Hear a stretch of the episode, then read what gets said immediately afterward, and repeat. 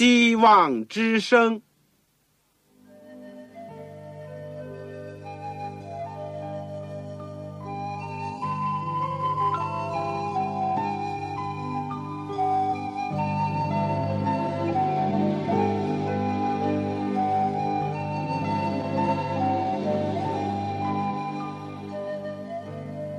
各位听众朋友，各位弟兄姐妹，欢迎您收听信徒培训这个节目。教会的兴旺，不单表现为人数众多，更要求教友的素质好。为了使教会真正达到人丁兴旺，又灵性健壮，希望之声特别为广大的信徒制作了信徒培训这个节目，满足主内同工同道的需要。信徒培训由黄牧师主讲，将有多种课程推出，欢迎弟兄姐妹们踊跃参加。下面我们就把节目时间交给黄牧师。各位亲爱的听众朋友，各位组内的弟兄姐妹，你们好，我是旺草，很欢迎你们收听我们信徒培训的节目。我们现在是第二门课《圣经要道与神学》。今天是圣经要道的第二十讲，我们讲重生，一个非常重要的题目。这经文呢是在约翰福音第三章第一到二十一节。我们学习之前，让我们先祷告。亲爱的天父，我们从圣经里面我们知道，你创造我们的时候是多么的美好。你把永生安置在我们的里面，而且我们能够和你面对面的交通。但是，当我们犯罪以后，我们道德的、灵性的生命都死亡了。但是，你是我们的天父，你不愿意我们成人，你不愿意我们在最最终受苦，你不愿意我们一直的受罪恶的压制和捆绑，你来拯救我们。你已经差遣耶稣基督来到这世界上，而且为我们牺牲。天父啊，我们人靠着自己，或者是掩盖自己的罪，或者是咬着牙齿想自己解决自己的问题，到头来，我们只会是失败，只会是落得更悲惨的后果。但是我们谢谢主，你给我们重生之道，你给我们这样的一种重生的恩典，让我们能够。再次借着你的道，借着圣灵而重生。我们谢谢主，求你今天光照我们，帮助我们，特别让我们重生的人使我们的生命更加健壮，让还没有重生的人，让我们的听众当中能够打开心门，接受主耶稣基督，在他们的心中开始一个新的生活、新的生命。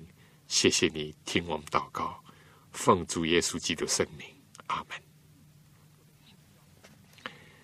中国的儒教，或者是孔孟之道呢，是教人修身养性；而佛教呢，告诉人投胎转世。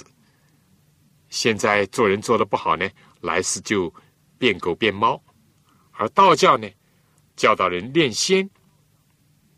至于在社会上讲呢，远一点的说，曾经有人提倡什么新生活运动；而更近一些呢，就是什么改造。这个字眼呢，用的很多很多，思想改造啦，劳动改造啦，所有这些呢，都是在人固有的基础上加以改良、改换、改变、改革、改造。所有这些呢，也都是依赖人本身的力量。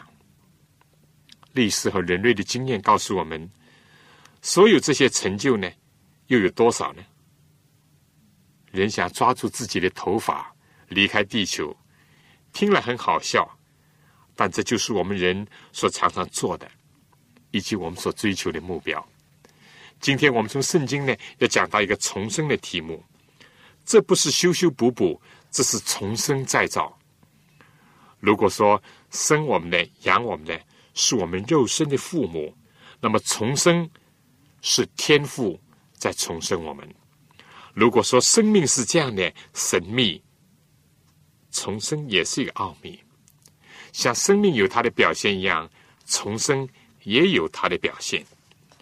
我们今天在讲重生的题目的时候呢，第一要讲到重生的重要性；第二，重生的人是怎么样的；第三，怎么样能够重生；第四，重生以后如何保持和发展这个生命。我们先讲第一部分重生的重要性。圣经的传道书讲呢，上帝造万物各按其时。成为美好，又将永生呢安置在世人的心里。这是在传道书第三章十一节。当始祖在伊甸园的时候，违反了上帝的吩咐，吃了禁果，就使得你吃的日子必定要死的一个判语呢，成为了现实。在肉身的死亡来到之前，心灵的死亡呢，就先来到了。因为离弃上帝的，就无疑和生命的泉源隔绝；违背上帝，就是道德的死亡。从此呢，死就成了众人的一个结局。正像我们常常讲的，生老病死。但是有比肉身死亡更可怕的，就是心灵的死亡。中国古语不是讲“哀莫大于心死”吗？而耶利米书十七章第九节说。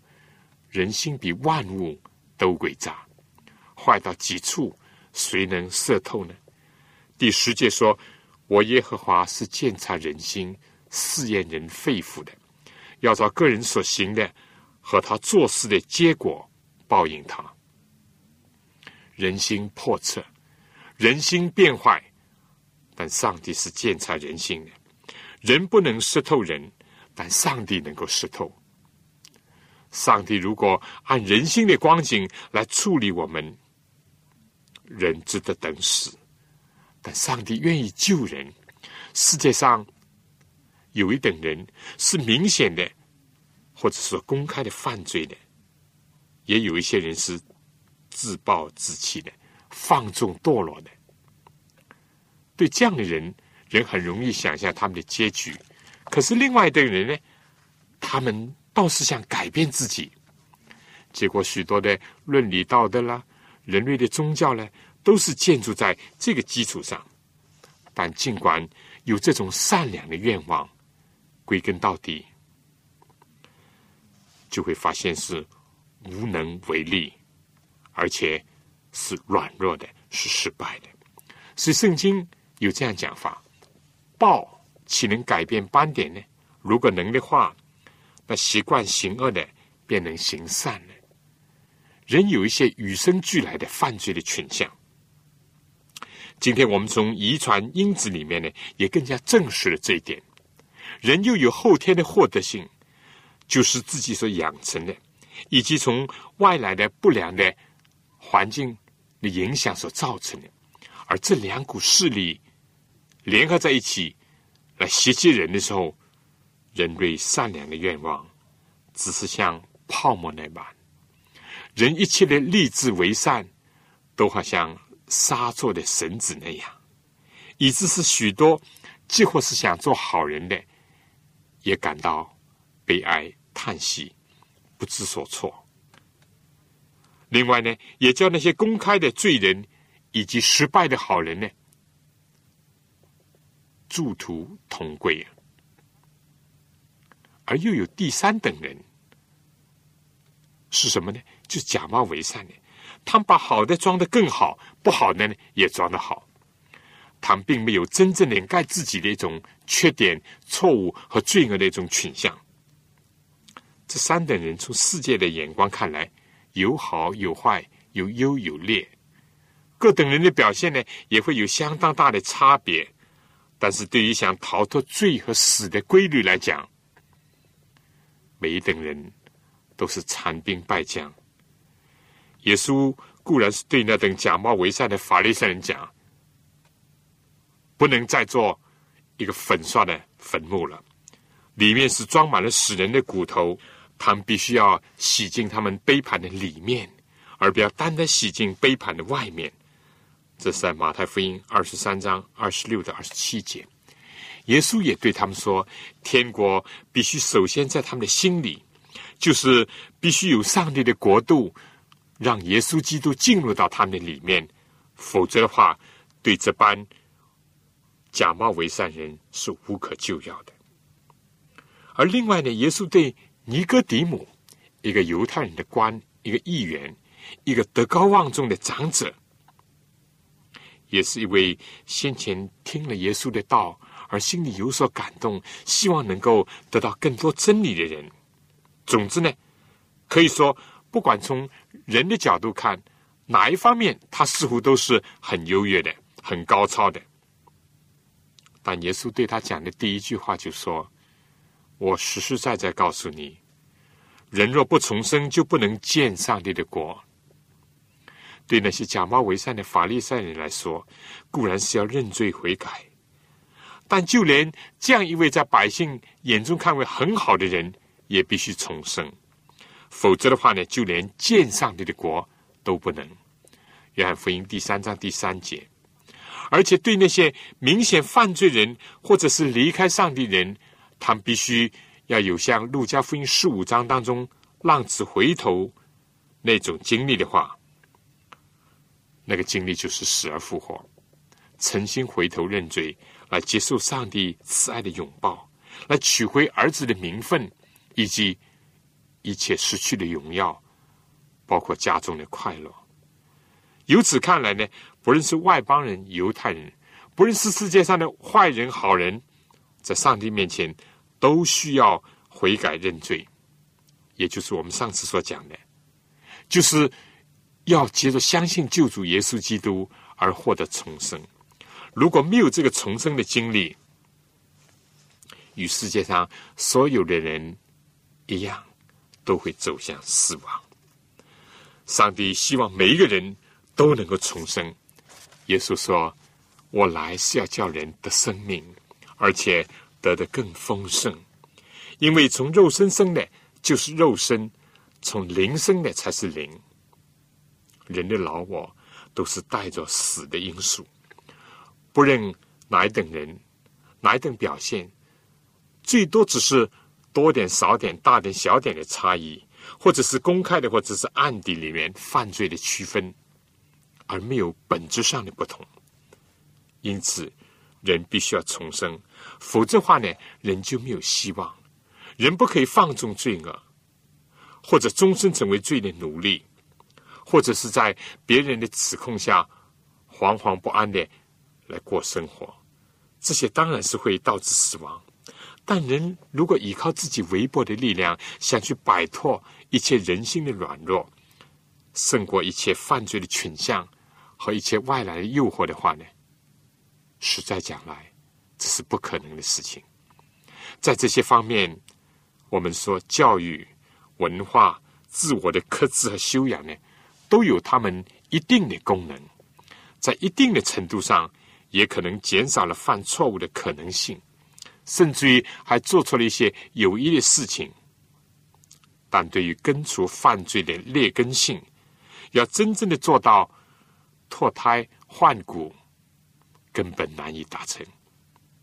举道貌岸然，能够骗人于一时，或者是因着自欺而心安理得片刻，但终究内心没有真正的平安，事情终归会暴露。所以，不论人处在哪一种光景，人唯一的出路和希望就是重生，而上帝呢，也极愿他的儿女能够在今生。有生之日能够取得这一个件。那么第二个问题，或者是第二部分呢，我要讲讲重生的人是怎么样的呢？首先讲重生的人有个新的心，我们过去的心衰残的、诡诈的。耶稣有一次对法利赛人讲到：从人里面的，就是从人心里面发出的，就是恶念。沟壑、偷盗、凶杀、奸淫、贪婪、邪恶、诡诈、淫荡、嫉妒、绑毒、骄傲、狂妄，这一切的恶都是从里面出来的，而且能够污秽人。这是在马可福音第七章二十一到二十三节。人习惯于照镜子，尤其是妇女，但很少人能面对自己的内心，或者是盘点自己心中所寄存的是些什么东西。一个诚实对待自己的人，他一定会发现自己心灵的真正的光景。重生就是要有一个新的心。固然在旧约里面呢，没有出现过这个字眼儿。但千万不要以为重生的道理只是在耶稣来了以后才会有的，不是的。这诗篇、耶利米书、以西结书里面都提到了这个问题。以西结书三十六章二十五节，上帝说：“我必用清水洒在你们身上，你们就洁净了。我要洁净你们，使你们脱离一切污秽，弃掉一切的偶像。我要赐给你们一个新的心。”将心灵放在你们里面，又从你们的肉体中除掉实心，赐给你们肉性。我必将我的灵放在你们里面，使你们顺从我的律例，谨守遵行我的典章。重生的人，就是上帝赐予一个新的新的人。衣服旧了、破了，我们可以把它扔了，或者把它放在一边不用了。就去买新的。我们有没有在谋求一个新的心上有这样一种愿望呢？大卫当他看到自己一颗罪迹斑斑的心的时候，他就迫切的呼求说：“上帝啊，求你为我造清洁的心，使我里面重新有正直的灵。人可以造成正直的外貌，但不能创造一个新的心。今天人可以做。”心脏移植，但是一个新的心是没有人可以赐予的，唯独从天上而来。过去的心是一个顽梗的、刚硬的铁石心肠，但上帝要除去我们的实心，赐给我们一颗柔软的心，一颗肉心。从此，我们就有了一个新的心情，正好像彼得后书第一章第四节所说。上帝已经将又宝贵又极大的应许赐给我们，叫我们既脱离从世上情欲来的败坏，就得以与上帝的性情有分。中国话不是讲吗？江山易改，本性难移，就说明了人在改变自己的本性上是无能为力的。人就是人性，兽就是兽性。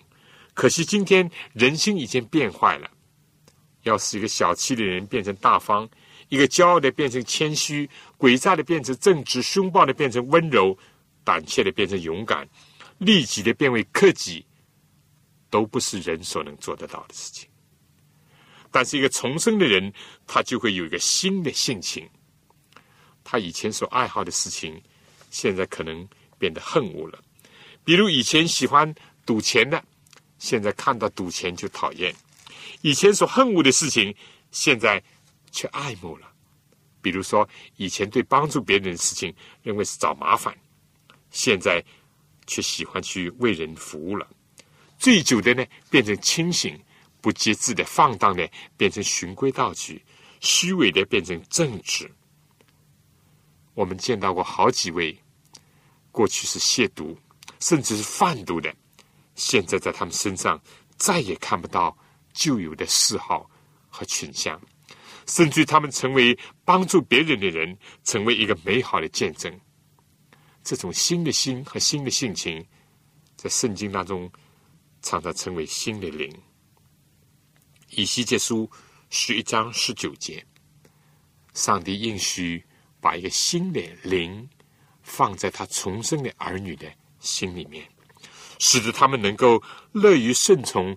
上帝的律法，以前是不愿意顺从，也不能顺从上帝的话。但有了新的灵，他们非但能够这个听从律法上的条文，而且能够按照圣灵写在他们心版上的律法去奉行。在重生人身上，他们也会有新的志向。以弗所书第四章第十七节讲到：你们行事。不要再像外邦人存虚妄的心行事，他们心地的昏昧与上帝所赐的生命隔绝了，都因自己无知、心里刚硬、良心既然丧尽，就放纵私欲，贪行种种的污秽。你们学了基督，就不是这样。如果你们听了他的道，领了他的教，学了他的真理，就要脱去你们行为上的旧人。这旧人是因私欲的迷惑，渐渐败坏了。要将你们的心智改换一新。而罗马书呢，十二章第二节也这样劝勉我们说：不要效法这个世界，只要心意更新而变化。叫你们查验何为上帝的纯全、良善、可喜悦的旨意。重生的人有了新的心智和新的意念，过去是损人利己的，现在想谋求别人的利益。没有重生之前，总是想发大财、赚大钱；而信主以后呢，可能想到最有价值的事情是拯救人的灵性，以及使人脱离罪恶。事实上，有不少这样的例子。信主以前只是想为自己成名成家，或者是荣宗耀祖的；重生以后，就献身为主所用，终身侍奉主，服侍人。保罗在大马士遇见基督之前呢，他有许许多多夸耀自己的事物，又认为自己是非常的完全了，似乎是无暇可击的。但一当他认识了耶稣，见到了上帝荣耀，他就说：“先前以为与我有益的，我为基督的缘故都当作有损的。不但如此，我也将万事当作有损的，所有的一切都看作粪土一样。他为了要得做基督为至宝，一个重生的人，他的价值观改变了。”从前可能认为金银珠宝很有价值，现在把这些视为浮云一样。以前可能为吃而活，现在是为活而吃。以前只知道为健康而追求健康，现在知道健康只是为了更崇高的事业所做的投资。以前可能有了一些知识学位就非常的骄傲，现在看到了个人的渺小。而爱心呢，却是比什么都伟大，比什么都有价值。重生是价值观的改变，也是人生观的改变。以前可能认为人不为己，天诛地灭，现在听到了耶稣的呼召，说：若有人要跟从我，就当舍己，背起他的十字架来跟从我。以前可能单顾自己的事，现在听到圣经说。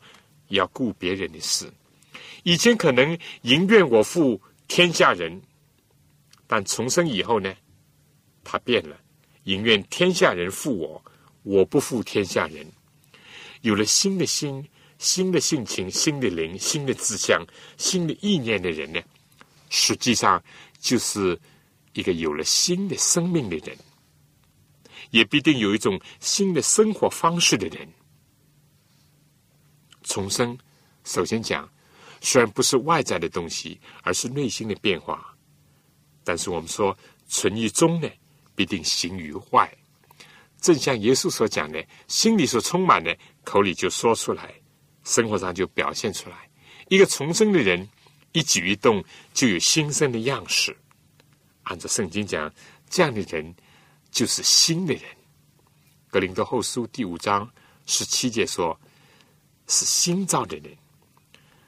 若有人在基督里，他就是新造的人，旧事已过，都变成新的了。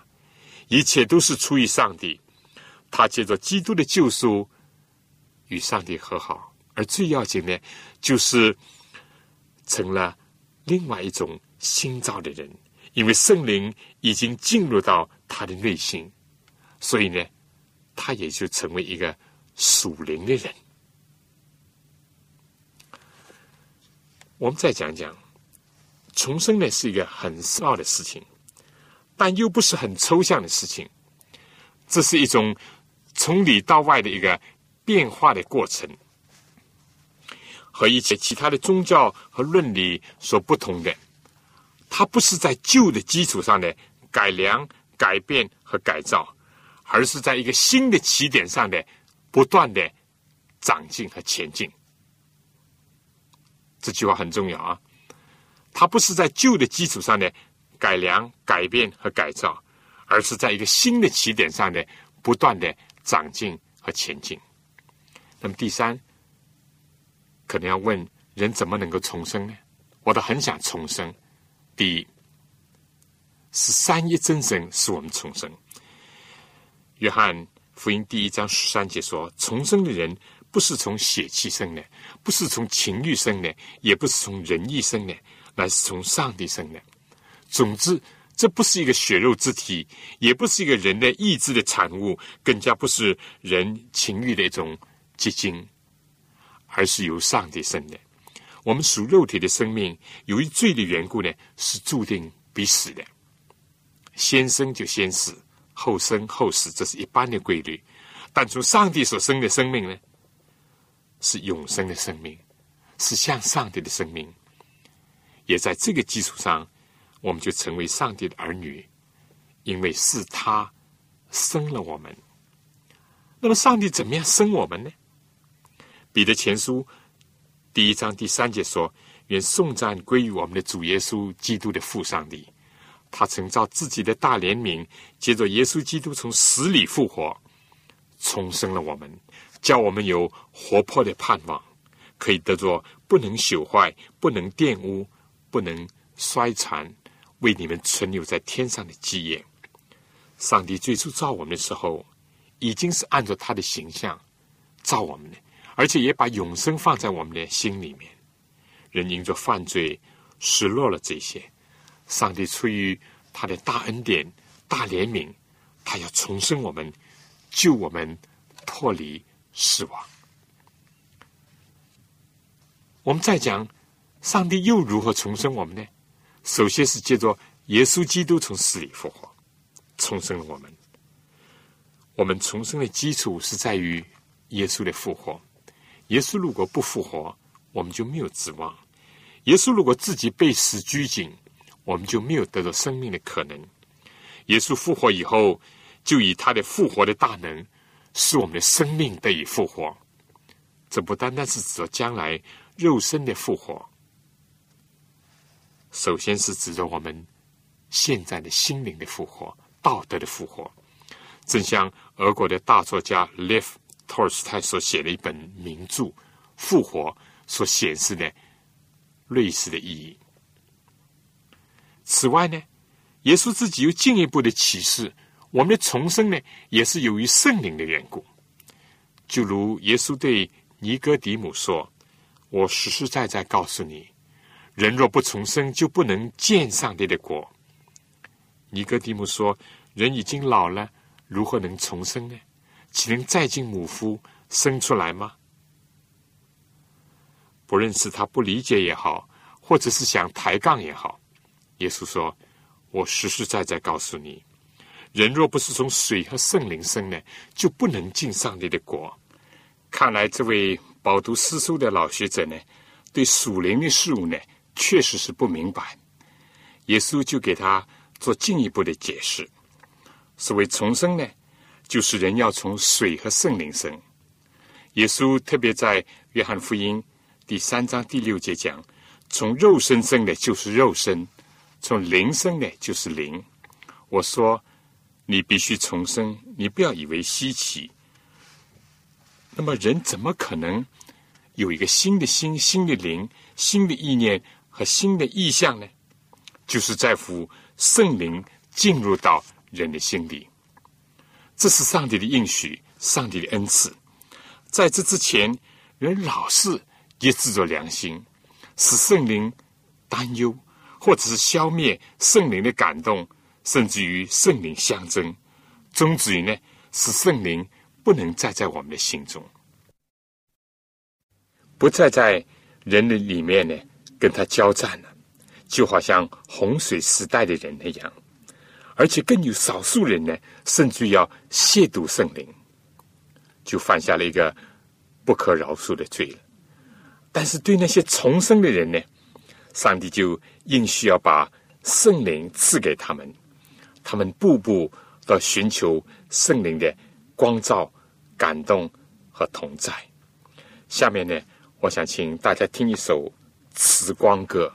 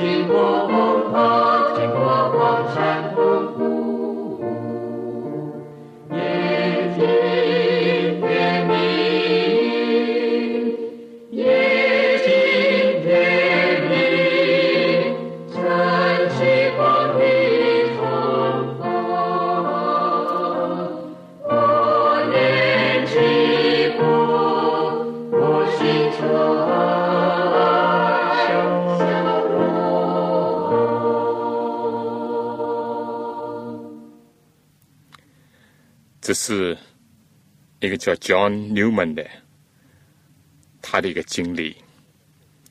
他讲到，我在过去呢，无心顺从主的命令，也没有求主引导。那个时候，我唯有任意选途而行。但现在呢，经求引导。那个时候，我爱虚华随意的荡游。骄傲居心，救习呢？求主不救，这是他自己心灵因着主耶稣基督，因着圣灵而转折的一个感动，使得他的心灵豁然的开朗。我们说《创世纪》第一章讲到，原来我们地球受造之前呢，是渊面黑暗，是空虚混沌的。但上帝的灵呢，运行在水面上；同样的，圣灵也要运行在人的心中，要孵化出一个新的生命来。这里所讲到的水的洗，就是从水生呢，代表着一个悔改的洗，也就是受敬礼的意思。但是作为从圣灵生的一个外表的一个。记号，正像耶稣从约旦河上来，就有圣灵降落，好像鸽子那样。天上有声音说：“这是我的爱子，我所喜悦的。”每一个重生的人都可以在一定的程度上重演这一幕经历，从此呢，就成为上帝所喜悦的儿女，不再是罪奴，不再是世俗之徒，不再是上帝的仇敌，也不再是浪子。从圣灵生，就是顺从圣灵，接受圣灵在我们心中的工作，尊他为我们的训会师、保会师。因着他，我们常常就为罪、为义、为审判自己责备自己；也接受他引领我们进入一切的真理，并且常常的在圣灵当中喜乐和领受圣灵所赐的各种的恩赐，包括医病。我们说固然是一方面的恩赐，但是呢，这只是一部分。另外呢，圣经也从来没有讲说方言呢是重生的标志，更加没有说大声的吵嚷或在地上翻滚这种所谓受灵感的一种记载。千万不要把人的感情、人的心理误作为圣灵的工作。所以紧接着圣经里面所讲的呢，人重生是由于真道而生，由于福音而生。雅各书。第一章十八节说：“上帝按照他自己的旨意，用真道生了我们，叫我们在他所造的万物中做出手的果子。”彼得前书第一章二十三节也说：“你们蒙了重生，不是由于能坏的种子，乃是由于不能坏的种子，是结着上帝活泼长存的道。”二十五节又讲：“唯有主的道是永存的。”所传给你们的福音就是这道。格林多前书第四章十五节也讲到保罗自己的经历，说：“因我在基督耶稣里用福音生了你们。”所以，我们这样讲：一方面，这是三一真神借着他的道、他的真理、他的福音重生了我们，这是上帝的工作，因为上帝是生命的泉源。他是我们的创造者，也是我们的再造者。但另一方面呢，从人的角度看呢，怎么样才能够重生呢？约翰福音第一章十二节说：“凡接待他的，意思就是说接待耶稣的，就是信他名的人，他就赐给他们权柄，做上帝的儿女。这等人就是从上帝生的。耶稣到自己的地方来。”可惜自己的人倒不接待他，世界是他造的，世界却不认识他。但有一等人愿意接待他，相信他，而这样的人呢，就能够得着重生，就能够成为上帝的儿女。打开心门，接纳耶稣。尽管我们的心像马槽那样简陋污浊，但耶稣愿意去真来到我们的心中。如果我们接待他，如果我们相信这位道成肉身的上帝，正像当时的牧羊人相信在马槽里的婴孩就是上帝的儿子，这样的人有这种单纯的信心，这种接待的举动，这就是重生的前提。不信的、不接待基督的，没有重生，也不可能重生。约翰福音第一章第四节说。生命在他里头，这生命就是人的光。凡相信接待他的，就是接待了生命的光。另外，当我们相信接待基督的时候呢，当我们重生之前，我们必须有一个救我的死亡的过程。旧的生命不死，新的生命不来。老我不死，基督在我们心里就不活。格罗西书第三章第三节说：“因为你们已经死了，你们的生命与基督一同藏在上帝里面。基督是我们的生命，他显现的时候，你们也要与他一同显现在荣耀里。所以要致死你们在地上的肢体，就如淫乱、污秽、邪情、恶欲和贪婪。贪婪就和拜偶像一样。”使徒保罗也有这样的经历，《加拉太书》第二章二十节说：“我已经与基督同定十字架，现在活着的不再是我。”意思就说，不再是一个老的扫罗，乃是基督在我里面活着。意思就说，一个新的保罗。而且他讲：“如今我在肉身活着，是因信上帝的儿子而活。”他是爱我，为我舍己。圣经非常清楚，而且严肃的讲到了一个生死的问题：旧的不死，新的不活。我们要保留犯罪的生命，我们一定会丧失属灵的生命。我们要重生，就必要致死救我，就是把自己的罪和基督同定十字架，然后呢，和基督一同复活。只有经历过十字架的人，才能够经历复活。所以我们说，重生是三一真神借着真道在我们的身上的工作而赐给我们的。但作为我们人这方面，我们必须要相信他，打开我们的心门来接受它，而且把老我致死，我们就有个新的生命，我们就有一种新的一个自由了，从此不再成为罪奴了。下面呢，我想再请大家听一首歌。给我真正的自由。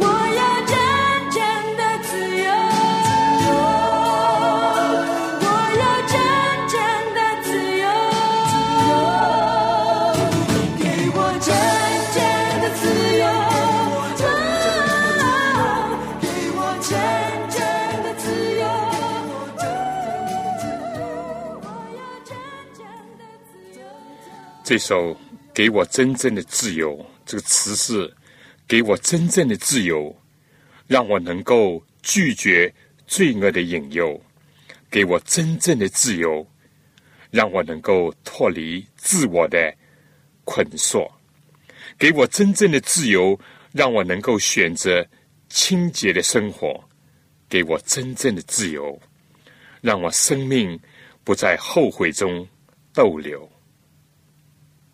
人怎么能够有真的自由呢？约翰福音讲：“你必晓得真理，真理必叫你得以自由。”上帝的儿子若叫你自由，你就真自由了。所以，我们只有成为一个重生的人，我们才能够脱离罪的权势，重新在基督里面，在真理里面享受真的自由。好，最后一个问题呢，我们要讲一讲重生以后的种种。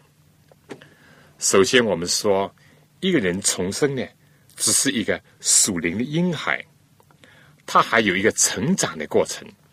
像以弗所书第四章所讲的，要得以长大成人，满有基督长成的身量。这就需要我们和生命的根源，也就是和基督呢，不断的联络。正像耶稣在约翰福音十五章。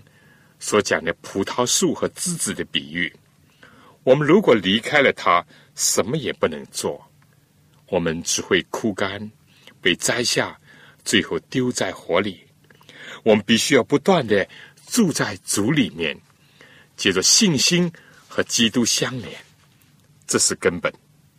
同时呢，肢体之间呢，也要彼此相助。以弗所书第四章十六节说。全身都靠着它联络的合适，百节各按各职，照着个体的功用彼此相助，便叫身体渐渐增长，在爱中建立自己。所以，对一个重生的人来讲，他还有一个成长的过程，在他的成长的过程当中，他会结出果子来，那就是生命的果子。如果我们问我们是不是在基督里面，就要问我们的心意是属于谁的？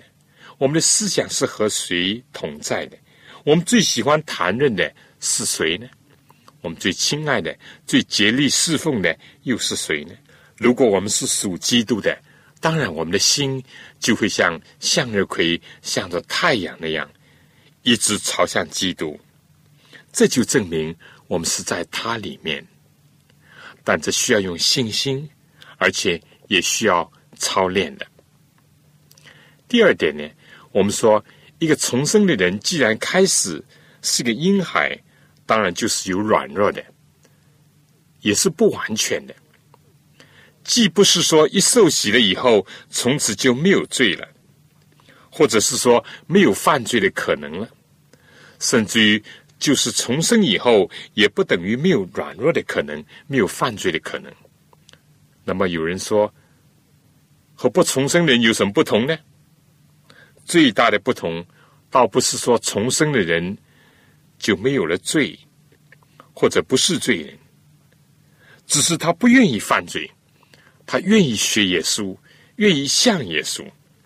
这是在跟老我挣扎的过程当中。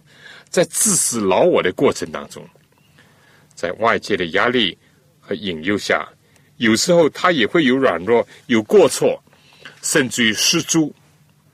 但是和以前最大的分别呢，是有圣灵在他的心里，他就会懊悔，他就会痛苦，他必须要回到基督的面前去，否则话呢，他心里面就不会有平安。这是一般的罪人所没有的一种情况。一般的人犯罪，开始时候脸红，或者是有一种羞愧的感觉，但到后来呢，久而久之，习以为常，不以为然，甚至心安理得，甚至发展到厚颜无耻。但一个重生的人，有一个敏锐的良心，有圣灵的责备和光照。同时也有圣灵的安慰和鼓励，但不要有错觉，以为重生的人就是一个完全的人，结果呢，反而这样呢，就害了自己，使自己更加灰心丧胆。但紧接着要讲的第三点呢，也是针对着今天一个流行的说法，有人认为一个重生的人呢，就不可能再失去生命。就是所谓一次得救，永远得救，这样是另外一个极端，另外一个危险。我们说，一个新生的婴孩的生命，如果不给予营养，不不给予清新的空气，不给予适当的活动，没有充分的休息的话，他的生命不可能健康的成长。相反，一个幼童如果没有抵抗力，那么细菌的侵袭、病毒的这个危害，或者是任何其他的种种的干犯呢，都会导致婴儿生命的瘦弱、生病。如果继续再不加以注意，或者是求医的话呢，同样会导致死亡。希伯来书第十章三十八节说。只是一人比阴性得生，这点是毫无问题的。但下面呢，紧接着说，他若退后，我心里就不喜欢他，说明退后是可能的，非但是可能。再下面一节说呢，我们却不是退后入沉沦的那等人，说明呢，退退退退到后来可能是沉沦的，确实也有那等人是这样的。一直后退，进入到灭亡。圣经讲，应当是有信心，以致灵魂得救的人。意思就是说，不断的信，要保持一个活泼的信心，一个有行为做反应的一种信心，这才能使我们得救。或者也可以这样讲，达到我们得救的完成。以上的这些经文非常清楚的讲到，信了道以后可能后退，甚至退到成人。耶稣在约翰福音十五章葡萄树的比喻当中讲：“凡属我不结果子的，上帝就剪去，把这个枝子剪去，而剪去的枝子呢，最后就是枯干，被人捡起来丢在火里。”希伯来书第六章呢，讲到一个更严重的情况。论到那以前蒙了光照、尝过天恩的滋味，又与圣灵有份，并尝到上帝善道的滋味，觉悟来世全能的人，若是离弃道理，就不能叫他们重新懊悔了，因为他们把上帝的儿子重定十字架，明明的羞辱他，就如一块田地吃过屡次下的雨水，生长菜蔬。和负耕种之人用，就从上帝得福；若长荆棘和吉利，必被废弃，尽于咒诅，结局就是焚烧。这又是一段明显的经文，叫我们重生的人要警惕。我们必须要不断的保持着生命，而然才是安全之道。我们应当有信心，应当相信耶稣是我们信心的创始。城中的主，他所开创的工作，只要我们不拒绝，他一定会完成。因为我们原是上帝的工作，是在基督耶稣里面造成的。最后呢，我想小结一下，我们今天讲了重生的题目，先后讲了四个方面的问题。第一呢。必须要重生，或者说重生的重要。我们如果不重生，我们就等待着死亡，非但是肉体的死亡，而且是心灵和道德的死亡。不单单罪人要重生，道貌岸然也要重生，就连世界上德高望重人，也还是需要重生，才能进入上帝的国。第二呢？一个重生的人，就是一个新的灵、新的意志、新的喜好的人，或者我们用现在的话来说，就是有一个新的价值观、新的人生观的人，因为他是在基督里面是一个新造的人，是一个属灵的人，不像以前是一个属肉体的人。第三呢，我们说。人怎么能重生呢？人重生是由于三一真神的工作，以及接着他的道、他的真理、他的福音来重生了我们。这是就上帝这方面讲；就我们人方面来说呢，我们必须要相信，必须要接受，必须要把我们的救我定死在十字架上，而且要不断的认识真理，不断的认识作为道路、真理、生命的耶稣基督和他联合。第四个问题呢，我们就讲重生以后，我们必须还要保持和发展这个新的生命，否则的话呢，我们还是有可能衰弱、患病，甚至死亡的。但我们感谢上帝，他非但创造我们，而且再造我们。当我们人类面临死亡的时候，他给我们重生的恩赐。是我们得以和永生的上帝在一起，和上帝的性情有份，而且成为天国的子民。有一天，我们将永远不再和神分离了。这是何等的美好！弟兄姐妹，我们今天圣经要道的第二十讲重生呢，就讲到这儿。希望各位呢，下次继续的收听我们的节目。我们的第一部分，这是讲到圣经的要道；而这门课的第二部分呢，是讲到圣经的神选。在这个要道的基础上，我们做进一步的研究。我们总共呢有四十四个课时，大家已经差不多进行了一半。希望非但是。继续下去，而且介绍其他的人来听讲，而且我们用各种的方法，愿意能够帮助到大家。如果大家写信来分享你们的经验，提出你们的问题，或者要圣经，或者要这个讲义，我们都尽可能的会乐意的为大家服务，为大家提供各种的方便。但最后特别要求你们为这个节目祷告，为我祷告，也为你很多你不认得的同学、弟兄姐妹而祷告。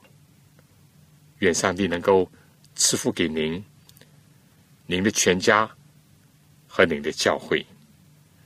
来信呢，可以寄给我们希望之声的各个邮箱。上面写“望草收”就可以了，“望”就是希望的“望”，潮水的“潮”。我等着你们的来信，特别希望听到你们的意见、反应，或者是有什么分享。好了，我们下次再见。各位听众朋友，各位同工同道，您对信徒培训这个节目有什么宝贵的意见？有什么希望？欢迎您来信告诉我们。也欢迎各位听众朋友来信索取免费的课程讲义。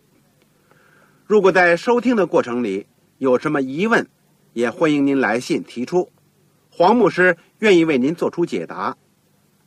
来信请寄香港邮政总局信箱三一零号。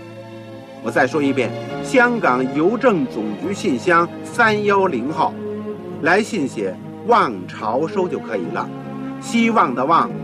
潮水的潮，愿上帝赐福给您。